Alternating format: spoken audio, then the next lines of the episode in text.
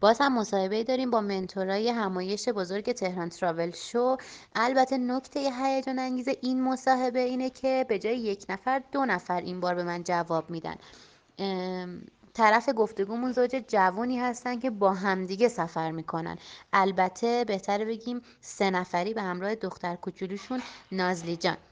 به خاطر همینه که من ازشون خواهش می‌کنم که دو نفری لطف کنن و به سوالات ما جواب بدن تا یه مصاحبه عالی و هیجان انگیز داشته باشیم.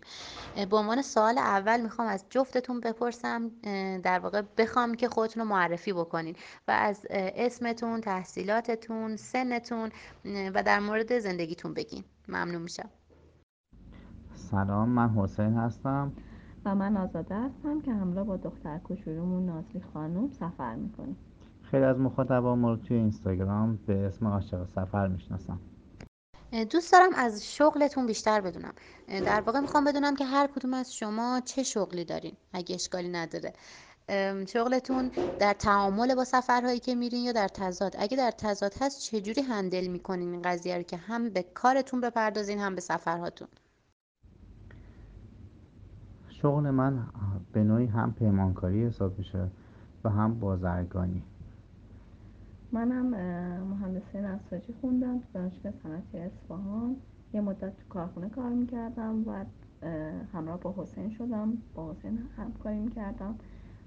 و وقتی هم که نازلی به دنیا آمد ترجیح دادم که بمونم خونه و در کنار نازلی باشم. تا الانم فعلا تو خونه هستم و دورا دور به حسین کمک می‌کنم ولی شرکت دیگه نمیرم. در مورد اینکه در تضاد یا در تعامل شاید بشه گفت هم در تضاد و هم در تعامل. ما به خاطر کار خب سفرهایی داریم اما از اون طرف محدودیت زمانی خیلی زیادی برای سفر داریم. در نتیجه سعی می‌کنیم که سفرامون رو همزمان کنیم با سفرهای کاری که داریم و استفاده بهینه رو از زمان سفرهای کاریمون ببریم. به عنوان مثال اگر که ما یه جلسه یکی دو روزه داریم هم جلسه رو میریم.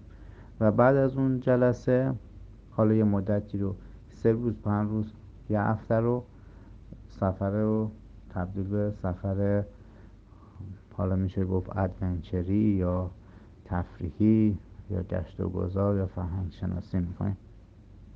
به عنوان یک زوج بزرگترین تأثیری که سفر روی زندگی شما داشته چی بوده؟ چه چالش هایی رو باهاش برخورد کردین توی سفرها که تونستین هندلشون بکنین و برای شما تجربه بزرگی بوده؟ چون مسلما علاوه بر اینکه روی تک تک شما تاثیر داشته سفرهاتون حتما روی زندگی مشترکتون هم تاثیرهایی گذاشته. مهمترین اثری که من بتونم بگم سفر توی زندگی ما داشته اینه که دیدمون رو نسبت به زندگی عوض کرده که به نظر خودمون یه جهت مثبتی هم بوده. به این صورت که مثلا خیلی از چیزایی که توی زندگی روزمره یا زندگی شهرنشینی برای بقیه شاید یه موضوع مهم و پر استرس و شاید حتی برای بعضی هدف باشه. مثلا مثل اینکه خونهمون رو بزرگتر کنیم ماشینمون رو عوض کنیم. اینو داشته باشیم اونو نداشته باشیم فلانی اینو خریده من اینو ندارم. اینجور مسائل کلا توی زندگی ما از بین رفته و واقعا ما به مسائل مختلف دیگه ای فکر می‌کنیم.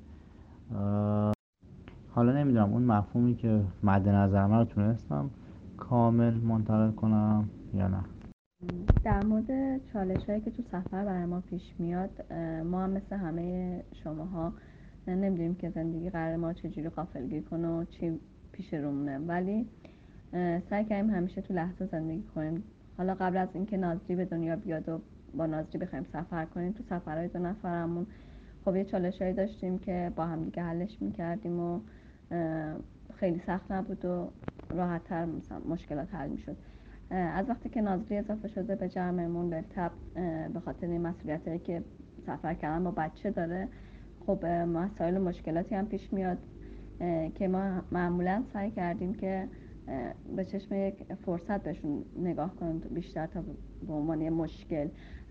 و سعی کردیم که از اون استفاده کنیم که هم برامون یه تجربه بشه و همین که بتونیم ناظری رو آموزش درستی بهش بدیم و بتونه تو لحظه زندگی کنه و مسائل و مشکلاتش رو حل کنه خودش. به عنوان آخرین سوال می‌خوام ازتون بپرسم که چه خاطره توی ذهن شما موندگار شده از سفرهایی که رفتین؟ خاطره که بخواین الان برای ما و مخاطبان رادیو آهنگ سفر تعریف بکنین. که البته اگه این خاطره راجع به چهار تا موضوع ایونت مثل زبان و زمان و هزینه و ویزا در سفر باشه که خیلی عالی میشه. یه دفعه با چند از دوستامون رفته بودیم سفر. با ماشین شخصی و یکی از مناطق کوهستانی. وایستادیم برای نهار. نهار رو خوردیم و وسایل رو جمع کردیم و گذاشتیم تو ماشین. اومدیم استارت بزنیم.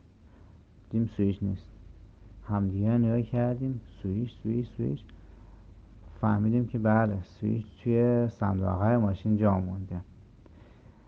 یه دفعه همه دلا رو گرفتیم و شروع کردیم به خندیدن. خندیدیم حسابی و بعد گفتیم چیکار کنیم چیکار نکنیم؟ و برگشتیم و البته خدا رو شکر سویچ رو جای دیگه پیدا کردیم.